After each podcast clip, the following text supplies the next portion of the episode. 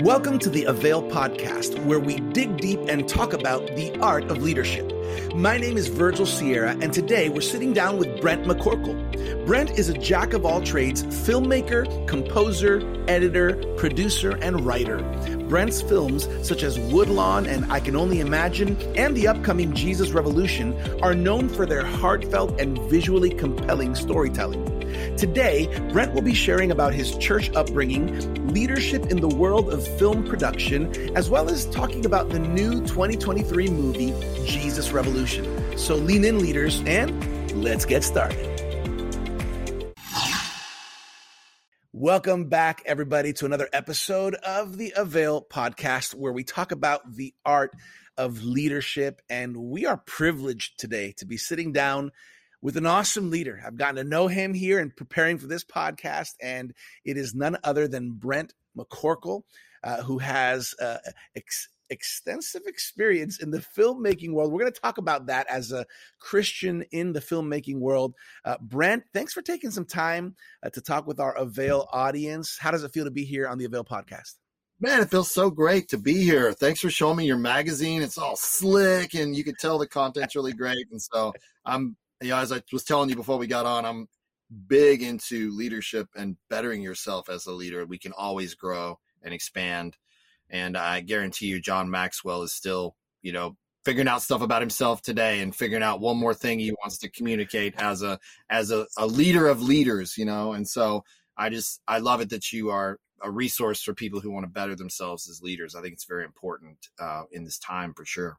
Yes, sir. Thanks for that. It's funny that you say that because I literally, at the time that we're recording this yesterday, was at a conference where he was speaking, still going at it, and he was talking about the essentials and laws of communication. And you know, thank God for people like like John Maxwell, like Dr. Sam Chand from Avail that have poured into us to learn leadership. Here's what I want to do. I, I man, I'm I'm I'm excited to talk a little bit about um, just your journey, your leadership journey in the filmmaking world, in the in the creative world, and and uh, and you're a pastor's kid, uh, which which means you have a history and and kind of growing up in church. Uh, why don't we start there? Why don't we start a little bit about who about you? Uh, who you are, your upbringing, and where you are today, so our Avail audience can get to know a little bit who is Brent McCorkle. Yeah, thanks, man. Um, yeah, so my dad was uh, on staff in the executive branch of a large denomination, and um, that you know he was gone a lot. He he would go out on mission trips and stuff with youth, and it was it was cool, you know, and um, definitely had like a traditional family. Uh, my mom was home with us and, and was so such a loving mom. So I had, I had a pretty cool upbringing. Um, but when my brother and I were ten and nine my parents brought us in the living room. It's pretty dramatic, but they set us down and they're like, "We have something to tell you." we're like, "Okay." We're getting ready to uproot our entire family and go to Texas, and we're going to pioneer a church. Wow! And me and my like, what does that mean? Pioneer a church? I mean, my dad was like, it means we're going to start from scratch with like zero people. It's going to wow. be the four of us going to start this church, and and um and you know, it was it, it was exciting but we left everything that we knew behind, you know, and, and went to new schools, had to find new friends, you know, uh. new home and all that. Um, but one thing that happened there with my father that was so beautiful was I just saw him chasing very hard after a dream that he had and, and something he was very passionate about. And I that's think, good. I think that instilled something in me that was, that's very deeply ingrained, but but you know, when you have passion for something, you're going to try and hit it as hard as you can. So he established his church, and it, it was a church that made a difference in thousands of people's lives. And um, and it was really cool to see him actually live that dream. Uh, so so yeah, that was cool. So in Texas, I developed this really strong love for music, especially and the arts. Hmm. And mm. one thing I like to brag about the church on is if you are an artist, it's a safe place to express your creativity and maybe yeah. fail and fall down and trip and play the wrong chords during a worship song or sing off key or be pitchy when you sing or whatever.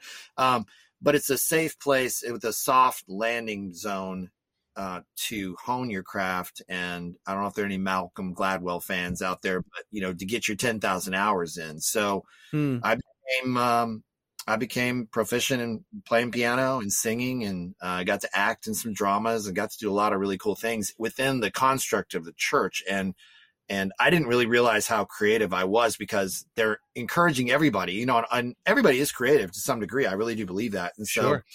uh, so yeah, I, I, you know, in, in high school and even in junior high, I was leading worship and, um, just playing all the time, multiple services a week. And I just, I really got my hours in and, and I loved doing it. And it was, uh, definitely was a cool ministry, uh, opportunity for me. And then, uh, I fell in love pretty young. We got married young, started having kids. So I met my wife in Arlington, Texas, and had all my kids there in Arlington. And um, in the middle of all that, I was working at a church as a worship leader and a, and a drama coordinator. And in the middle of all that, I really got the bug for filmmaking. Wow. I I was like, okay, and I had switched majors five times. I was very adrift, like a typical artist, you know. Um, and when I landed on the on the filmmaking thing, I my wife was very supportive. The church that I worked for cut me a deal where if I got my hours in on certain days, they let me go to school for a couple days a week, and so that's how I did it. Um, so I went to Southern Methodist University and took as many film classes as I could. Um, didn't graduate, had to jump out and uh, and start working. Um, I, you know, we felt that our time at the church was coming to an end, and so um, so yeah, I jumped into full time work in the film industry, and on the weekends I was shooting dumb little short films with my friends, just borrowing cameras. Like we didn't have money, you know, so I was borrowing any kind of equipment and going out with my friends and buying them fast food if they would help me, you know. And we started competing in all these short films. And to make a long story short, one of my short films made it really far in a festival, and there were some producers in the audience that saw that, saw my short, and they, they thought, "Hey, this kid has the right voice for a film that they were trying to do in Nashville. Mm-hmm. So at that point, we uprooted everything. And it's almost like a replay of my dad. You know, we sat down with the kids, like, hey, this is the dream. I may fail, I may fall flat on my face, but the I give you guys is a dad chasing after his dreams and his passions. And I'm gonna yeah, I'm go I'm gonna run so hard at it that if I trip and fall down, you know, um, I may not get back up off the pavement, but uh, but maybe I will. You know, so I, I, just hit it as hard as I could, and my kids are probably my biggest fans, and I really do feel like that's the greatest thing I, I gave them was to show them a, a, dude, you know, that's chasing after his passion and his dreams as hard as he can. Yeah. It, it, wasn't pretty. It it got ugly, you know, uh, multiple times, especially financially. It definitely was a starving artist, you know, dragging a family into all that, and um, so I have mixed feelings about it now, but I've, you know, checked in with my kids and like, it's fine. Like you, you know, we're, we're so proud of you for chasing your dreams and it means a lot to us. And so that's been pretty cool. Um, but that was 2012 when I made that first movie. And then the Erwin brothers saw that movie and really felt like I had a lot of talent. So they reached out and said, Hey, we should, we should work together on some stuff. And I was, I was all about it because I had seen some of their stuff and it's, it was good. Um, so we started collaborating in 2014 on a movie called Woodlawn. I went on to do I Can Only Imagine. Wow. With it, uh, scored multiple projects, worked on some documentaries, and now my new project with them is uh, Jesus Revolution, which comes out February 24th, 2023. Hmm. So yeah, it's just been uh, a lot of ups and downs, you know, but um, it definitely feels like I'm I'm climbing on a mountain and I feel like I slip sometimes. But when I slip, I catch my footing and down, and I'm like, "Whoa, I've I've really gained some altitude." So it really is that, you know, you climb up 40 feet, maybe slip five, but the additive effect, the cumulative effect is yeah. You're, you're this mountain and you get higher and higher, and, and even when you slip and you look down and you're like, "Oh, well, I'm I'm still." I'm still tethered in. I'm, I'm still cleated in on this mountain. This feels okay, you know. So but there's definitely failures. You know, there's there's there's failures uh, and slips and bobbles and and all kinds of things. And I actually embrace that. I embrace that. I, I think um, I think we live in a culture right now where it's so curated. You know, like your Instagram's so curated, and you're you're showing all your celebratory moments, and you're not you're not showing real life because you're able to edit it and color it and pick the perfect shot but we all know life's not really like that and so so yeah i like to talk about my failures and when things don't go go right um, i submitted a short film into the sundance film festival it was $75 just to submit And all I got out of that $75 was a rejection letter. That was so hard. I was so poor, man. I was like, $75 for them to tell me, you know, your, your short's not good enough to be at Sundance, you know? So, so that kind of stuff happens all the time. You know, you don't get it. You don't win every time. You don't get right. your way. My, my mentor says to me a lot. He said, he said, dude, if you want to surf, you have to realize catching that wave is about 5% of the process. Cause now you're back at the shore again yeah. You dust your off, wax it back up, walk back out, and paddle way back out to catch that wave again. So it's this awesome cycle, you know, like of um, uh, my my fiftieth birthday was last week, and my kids surprised me and took me skydiving. But the actual jumping out of the plane lasted about two minutes. But you know, getting in the harness, getting all tethered in, like walking to the plane, the plane, like it, the plane was at such a pitch. It was so crazy. Like just kept going up. I was like, surely we're at altitude by now, you know, but it keeps going, you know. So there's this whole process. You don't get to, if you jumped out of a plane and you just were perpetually free falling, that would get boring. Yeah. It's awesome because those mountaintop experiences are there for you to just savor that for that moment. And then you got to go back down, you know. So another, another analogy would be, when you summit a really high mountain, you can only stay up there so long anyway because you're you're going to run out of oxygen, you know. So, so you know these moments are transitory and fleeting, but it's more about the process and the journey, and that's why I l- would love to speak with you more about leadership because I think what you do with your life, what you don't do, whatever your identity is, and your passions wrapped up in your vocation or your calling or whatever. To me, those are incidental to how you learn to lead and treat others and that might be your kids or your spouse or sure. people that you work with but i think the biggest the biggest gauntlet we need to throw down for ourselves is figuring out who we are and love well and treat people well with kindness love compassion and empathy and be able to flip that switch where you could put yourself mm-hmm. in your employee's shoes when they're when they're uh, showing up late. It's a single mom. She's showing up late instead of like, one more time, man, you're canned. No, get curious with them. Like, what, what's going on? Why are you late? my, my daycare is falling apart. You know, you find out, then you're, you're in sure. their story. A totally different thing, you know? So, um, so yeah, that's the kind of man I'm trying to become is uh, the second version of that, you know, of that analogy. So, yeah. so yeah, that's kind of that's me in a four or five minute nutshell there. so, so three things came to my mind as you were talking. One is Woodlawn. Wow. I can only imagine. Wow. Wow. And I'm super pumped about the new movie, Jesus Revolution. We're going to talk about that on the tail end of this conversation. Uh, but then the other two things that came to mind based on what you're talking, kind of in the leadership world, is is uh, a term that John Maxwell calls failing forward. Oh yeah, uh, failing forward, which is basically what you were what you were saying, right? Like, like, hey, we, are gonna fail, we're gonna stop, but, but they're not. It's not without purpose. Like we're we're we're actually making progress because we're we're failing forward. And then and then the other word that comes to mind is resilience. And I think yep. true leaders um, become resilient in the process because it's not easy. It's not for the faint of heart. But when you when you go through the hard moments, man, it makes you even stronger for for those other moments you're going to live out. So, so this is a fun conversation because hey, you and me are pastors' kids. I know there's a lot of uh, pastors and ministry leaders that listen in and lean in to Avail, but you have an interesting perspective here. You grew up in the church world. Your, your dad's a pastor. You've been in ministry. You've served in ministry. You've worked in ministry, but now you're in the filmmaking world uh, and and you're putting all these you're tying all these things together. You're also a jack of all trades because not only do you uh, write but you compose you edit you produce. You kind of know all the areas of filmmaking which i think is pretty awesome and also unique. So let's let's just talk about that. Let's talk about the connection of of of your creative world in filmmaking and leadership and how those tie in. How, you know where do you see leadership helping you in in this world of, of filmmaking in this world of, of being a creative um, and probably leading teams of people along the journey. What, what comes to your heart what comes to your mind as you think about the heart of leading in your environment? Yeah. Oh man a lot of things well up for sure. Um, thank you for name dropping uh, failing forward. That was a life-changing book for me. I i actually view that as less of um like a business practice or a leadership practice as him discovering um, what is actually real spiritually, that is tangibly yeah. spiritually real.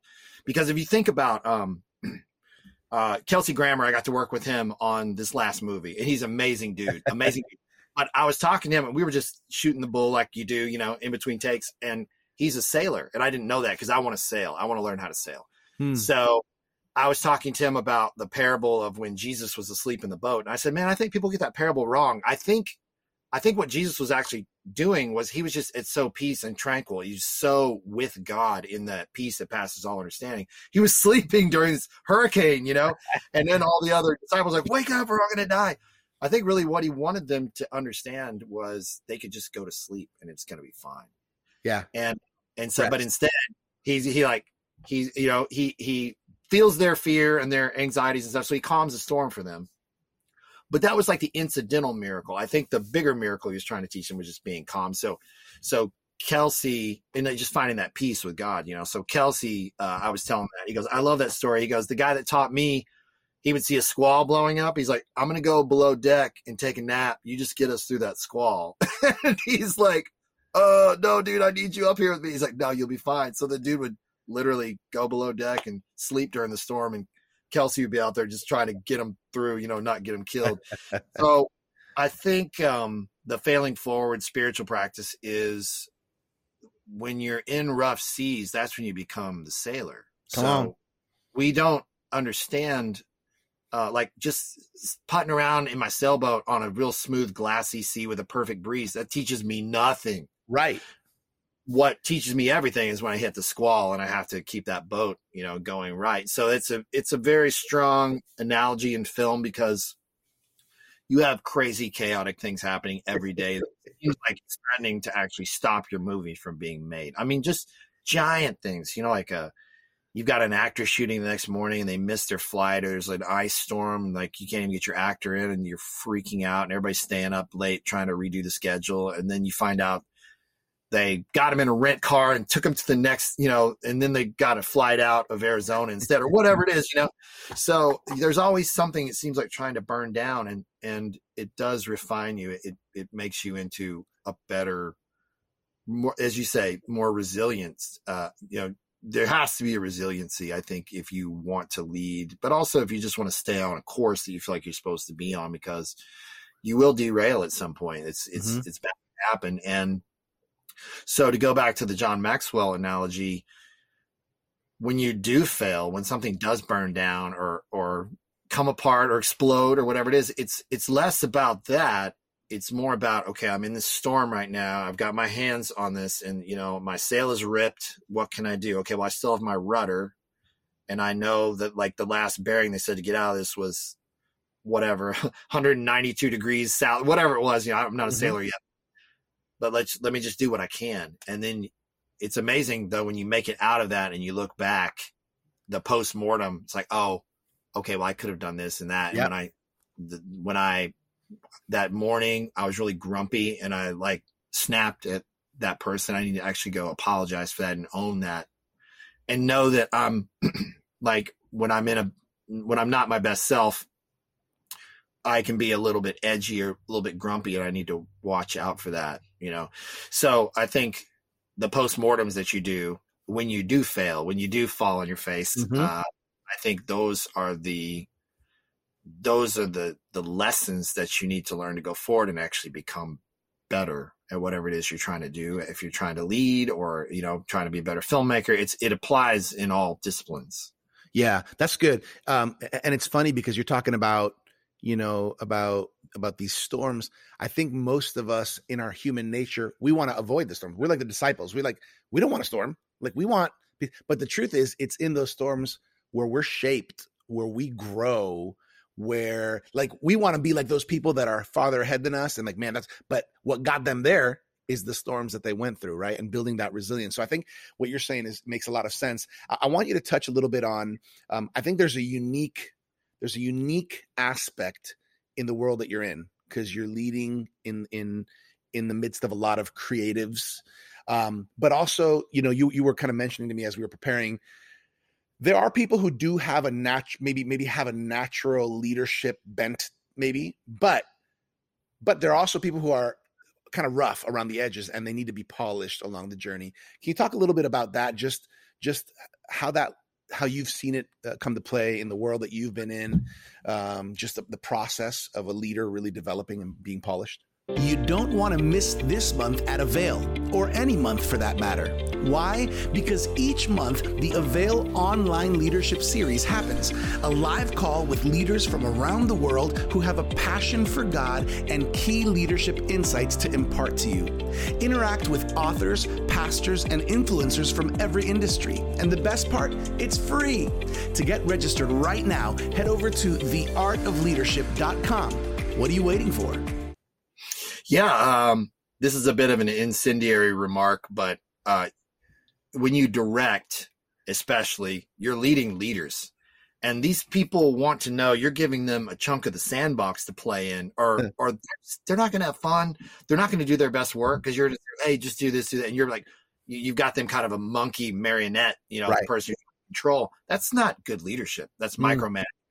So it's just like building a great corporate team. Like get the right people in the right seats on the bus. Yeah. And the but or I, I always use the analogy of a pirate ship, but it's like if you get every all the crew manning the things that they do well, that ship is going to go long and far, and you're not going to hit rocks. And even if you did, everybody could just jump off the ship and just rebuild the ship real quick because they're so great at what they do. Mm. So I think um, I think when you're leading leaders, especially, you have to pick the right people, but then get out of the way and, and let people do what they do well. And, and it is your job to lead. And if there's a problem, you know, obviously step in and, and course correct. But if it if it totally fails, you really need to go back and look at yourself because you probably put the wrong person on the bus right. or you put them in the wrong seat, and mm-hmm. you have to own.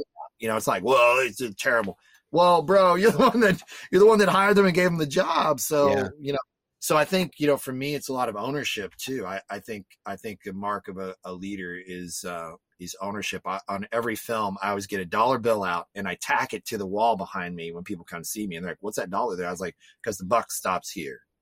You know, it's like mm-hmm. it, whatever failures happen, ultimately it affects the the shots that I can get, the shots that I can't get, uh, how people are treated, how people are not treated, all that stuff. It ultimately lands with me as the director yeah. of the film, you know? So, so yeah, man, um, some people are natural born leaders like the John Maxwell's of the world. But I guarantee you, if, if John was in this podcast with us and I said, well, you're a natural born leader. You're always a leader since you were a kid.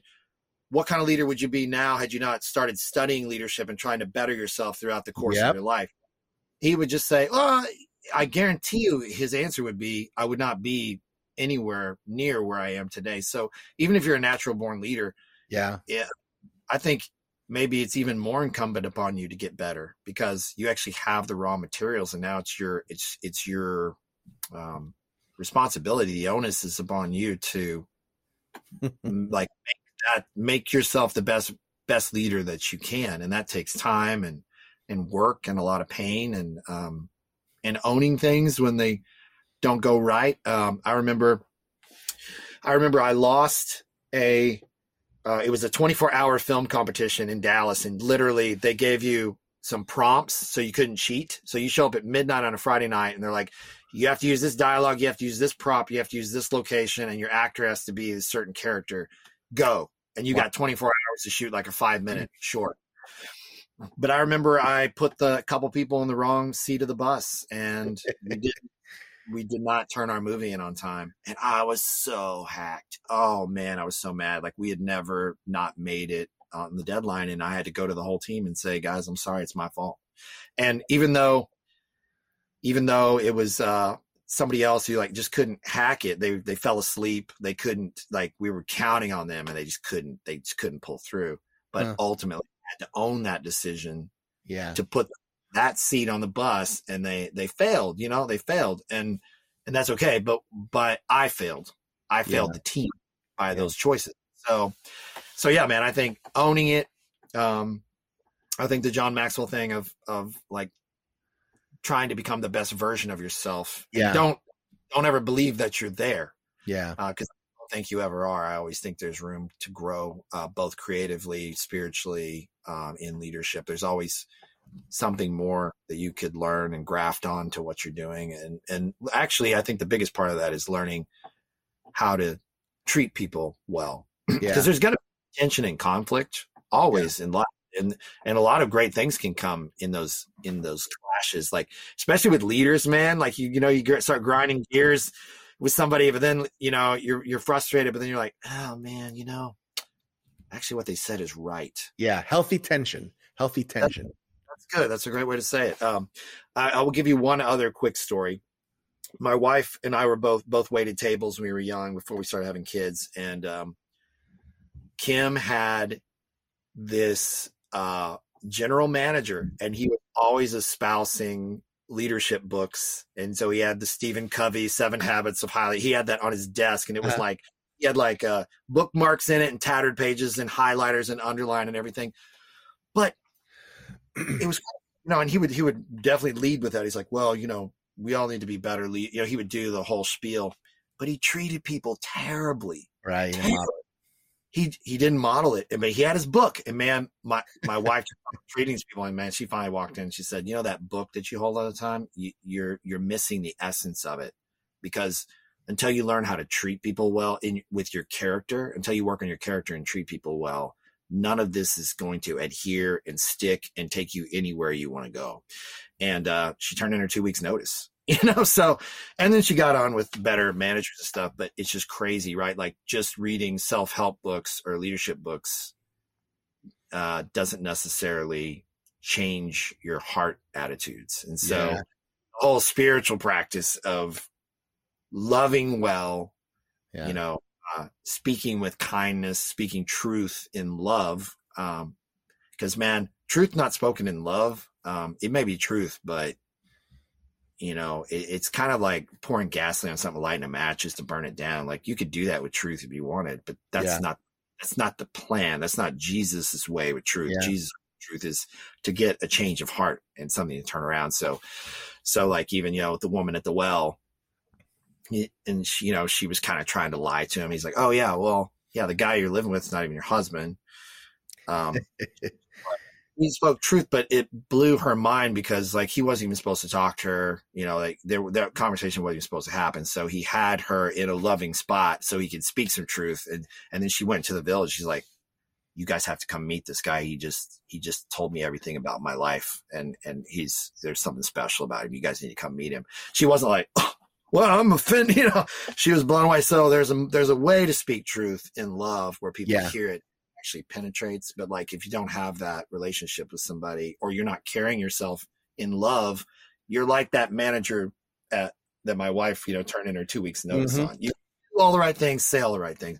It's just like that scripture, and I'm paraphrasing, but it's Paul's, you know, it's Paul's uh, directive to everyone. But he said, I could speak with the tongues of men and angels. I could speak in like um, ethereal languages, but if I don't have love, I'm I'm nothing. I'm just this cacophonous sound. And so, I think it's leadership ability and leadership uh, tools and all the training. But if you're not backing it up with an actual love for yeah. God and for humanity, love for your people, um, then you're completely missing the point, and it's not going to work. So it's kind of that's kind of where I'm living these days, at least.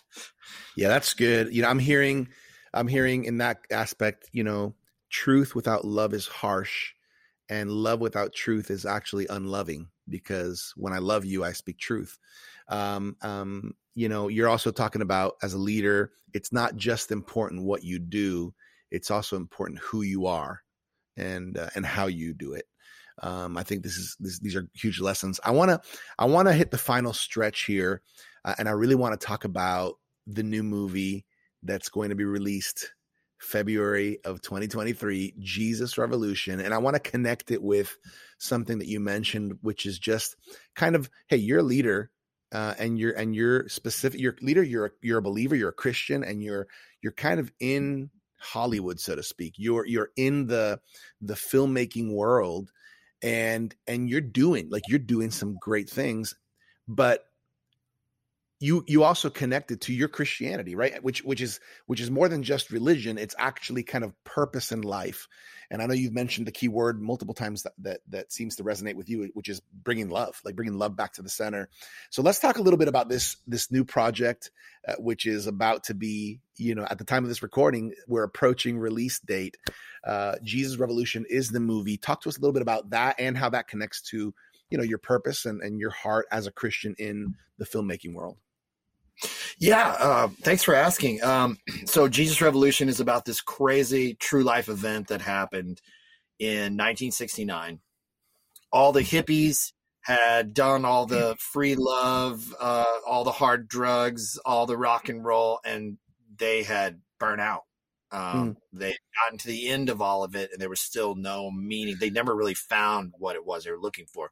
But what was so beautiful about the hippies at the time was they had ejected out of a very materialistic plastic culture like the keeping up with the joneses and the the house and the mortgage and the white picket fences. And they saw really kind of the unhappiness of their parents. Even though their parents kind of got everything they wanted they just viewed it as fake and just this facade that that mm. didn't speak to them spiritually. So a lot of these kids that ejected and became hippies they had a point. And they're like no man we want our lives to be about peace and love and hope and including everybody. And they just kind of went off and did their thing. Now, their social experiment failed to a large degree. Sure. But their idea, the mountain that they were trying to climb was good. So we find our main cast of characters in 1969 where all these hippies have burnt out and are just adrift and not knowing what to do because they thought they had found it and they really hadn't. And so um, so there's a square church pastor in in Southern California named Chuck Smith, and his church is dying. He's got like 20 people going to church, and he's preaching kind of the the classic doom and gloom uh, Christianity of the time. because quite frankly, in 1968, in the late 60s, people thought the world was ending. Not just yeah. Christians who believed in um, literal revelation. I mean, mm-hmm. everybody thought the world was ending. You had you had uh, the Cold War at its height. You had the Cuban Missile Crisis. You had multiple assassinations across the political spectrum. You had Vietnam. You had state troopers actually gunned down our own students at Kent State. I mean, there was some dark stuff happening. All yeah. the civil movement. I mean, it was super dark. It was a dark time for our country, and it was um, it was very divided and very filled with hate and divisiveness, much like today. Mm. And so, um, so Chuck, through these crazy events, uh, through these crazy events, meets a Christian hippie street preacher, and Chuck was down on the hippies. He's like, you know, I don't think they can be helped. I don't think they can be saved. I'm just writing them off. They're just they they, they need to take a bath and go home. And um, at that point, he meets this hippie preacher, and the hippie preacher says, "Hey, man, this generation that you're just casting out that you don't believe in, they're actually looking for God. And if if there was a safe place for them to land in church, this would all be looking really different. And so Chuck, over a series of time, accepts that call and starts allowing hippies just to come as they are into the church. And that's really where the movie takes off is these two disparate groups of people coming together and finding this place, safe place of belonging and togetherness and Christian love under this banner of like Chuck's church, Calvary Chapel, you know, like he, he allowed that to happen much to the chagrin of his like very staunch, uh, Christian leadership. They didn't want the hippies to come in. So he was constantly like trying to override them and do what he really felt like God was calling them to do. So that's Jesus Revolution in, in, in a, uh, in a nutshell. And it, it spawned probably the greatest spiritual awakening in North America. Uh, and that was, you know, 1969 to 1972 in Southern California. But what was, what we didn't have time to do in our movie is it actually happened all over the country. It was happening uh, all over North America and actually even in Europe. Um, and I believe in Australia, it was happening in the Catholic Church. There was just this, this like giant awakening, but it was definitely this call back to love. And uh, the hippies actually kind of lit the lit the fuse because they're like we're just looking for peace hope and love and they it ultimately kind of ended up bending the way christianity was going back to like a peaceful more loving version of it as well so they're they're you know watching chuck see how the hippies loved each other, like had it, you know, they all like rubbed, you know, the, all the fabric rubbed against each other and made this beautiful new thing. You know, it's pretty cool. Yeah, it sounds like it sound man. I'm, I'm excited about it. I think for all of our uh, Avail listeners out there and viewers, you're gonna want to watch this movie. Um, depending on when you hear this podcast or watch it on YouTube, um, you're gonna you're gonna want to make sure you go see this movie. Um, I, I, imagine Brent. Uh, I imagine you know being a part of the process, right? Uh, how much? What kind of what role did you play in this one? I know in some movies you've done a lot of the roles. What was your role in this one? As we kind of get to the final stretch here, what was your what was your role in this movie? I, will say one thing really quick before we do that. But um, you said Woodlawn Wow. I can only imagine Wow Wow. I, I, have a feeling you might triple the wows on this one. I, I think I really do feel like it's the best one we've done. So uh, you know, I'll let you be the judge. But anyway, I'm we're so pumped and proud of this movie. Everybody worked really hard on this movie. I co-directed with Jon Erwin. It was Jon Erwin's original idea, and he wrote the mm-hmm. script with another buddy. And I came in and just brought my thing to it. So Jon's used to working with other directors, so he and I directed the film together, and then I composed all of the music for the movie, and I oversaw uh, all the post production and the and the edits and that kind of thing. So I did a little bit of editing on it too, but I didn't take a credit for it. I had an amazing editor um, and uh, so, yeah, man, I just I I feel like um, it's like the leadership stuff we're talking about. Like you just, it's an overwatch. Like I'm just I'm watching over this whole thing and and caring about it deeply and leading all the all the team because uh, it is a very collaborative sport. It is a it is a team effort, and so you know, you're leading all these teams and these wonderful people uh, on this journey to get the the film made. So yeah, so that's what I did on this one.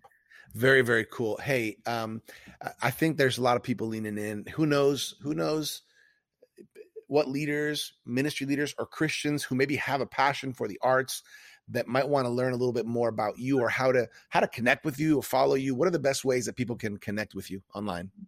I love my Instagram. So it's just Brent McCorkle, B R E N T M C C O R K L E. That's my handle. It's that's also my handle on Facebook.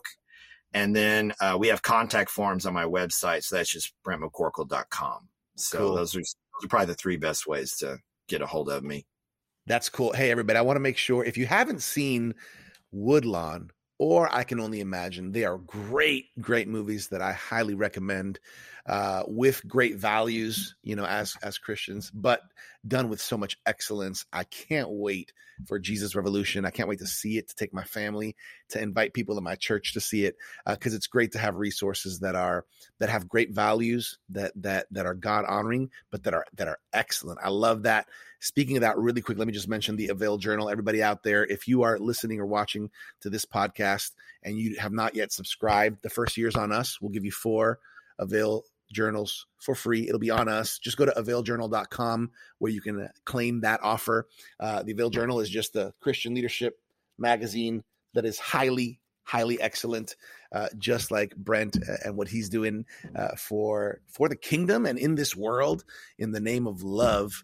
Uh, I love that. It's important to get resources and grow. Brent's been mentioning that. Just you got to better yourself and improve yourself. The Avail Journal is something is a resource. It's going to help you on that journey. Brent, as we wrap things up, uh, I want you to leave something just just on the hearts of all of our of, of our Avail leaders who are leaning in right now. What's on your heart? What would you say as a as a leader, as a Christian leader? What encouragement would you give them today? There's an old hymn that was written in the '60s. Um, and they the some viewers would know we are one in the spirit uh and it's a beautiful little little hymn.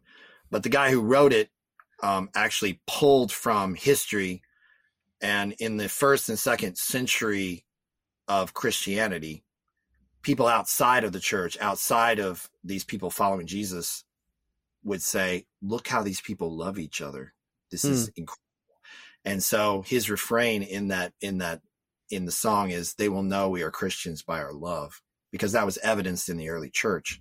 And I just really feel like we should get back to that because right now there's a lot of people espousing Christian views very loudly, but it's without, it just seems like it comes across without love. And so, as you said, uh, truth without love is harsh. It doesn't get you anywhere. It, just, it hardens hearts, you know. But yeah. like, if people really knew that you were speaking truth into someone's life because it was generative from your heart that the love of in your heart that comes from God it's like yeah. it can't help but like become effusive and pour out to the people around you mm. then you're going to attract a crowd man people are going to be like I want I want what you have this is beautiful but if you're if it's just harsh if it's just harsh truth mm-hmm. without a loving heart behind it, it's not going to do anything. And so, so I love that old, that old hymn. So whatever you're doing to better yourself and, you know, all the John Maxwell stuff and looking at yourself in the mirror, all that's, all that's great. And it's huge. And I do it all the time. And I, I,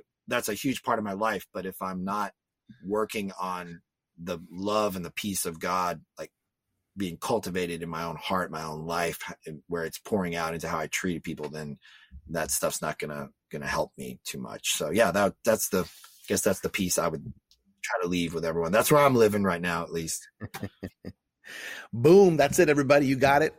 Uh, an encouragement nugget from Brent McCorkle. Brent, this has been awesome. Um, we really appreciate your time uh, pouring into us as leaders, uh, giving us a little bit of a scope of, of your world and, and how God is using you in this season to to make an impact and make a difference. Um, I just want to mention on behalf of Dr. Sam Chand, Martijn Van Tilborg, our Avail leadership team, we honor you and we're proud of you and we're thankful for the work that you're doing. Thanks, man, dude. I appreciate that. It's so great to hang with you and uh, get to talk to another another PK. it has been fun. Hey, everybody, I hope you've enjoyed this episode of the Avail podcast with Brent McCorkle talking leadership in the creative world, in the filmmaking world. Uh, and we find the testimony of another another Christian, another kid who grew up in church because he's a pastor's kid who's using his life to make a difference through the giftings, talents, and passions that God has given him. And you and I can do the same thing just like he said, in the name of love. Uh, on behalf of the Avail podcast, my name is Virgil Sierra, lead pastor of Vertical Church, Iglesia Vertical in South Florida, and your host for these weekly podcasts that talk about leadership and the art of leadership in this world we're living in. God bless you. See you next time right here on the Avail podcast. Thank you for joining us for this episode of the Avail podcast with our guest, Brent McCorkle. You can connect with Brent on Instagram and Facebook and by going to brentmccorkle.com. For more leadership resources, check us out at theartofleadership.com. Make sure to claim your free annual subscription of the Avail Journal at availjournal.com. And if you'd like to connect to our growing leadership community on Facebook, visit availleadershipconnect.com. As always, I'm your Avail Media host, Virgil Sierra. Muchas gracias. Thank you for connecting with us to learn the art of leadership here at the Avail Podcast.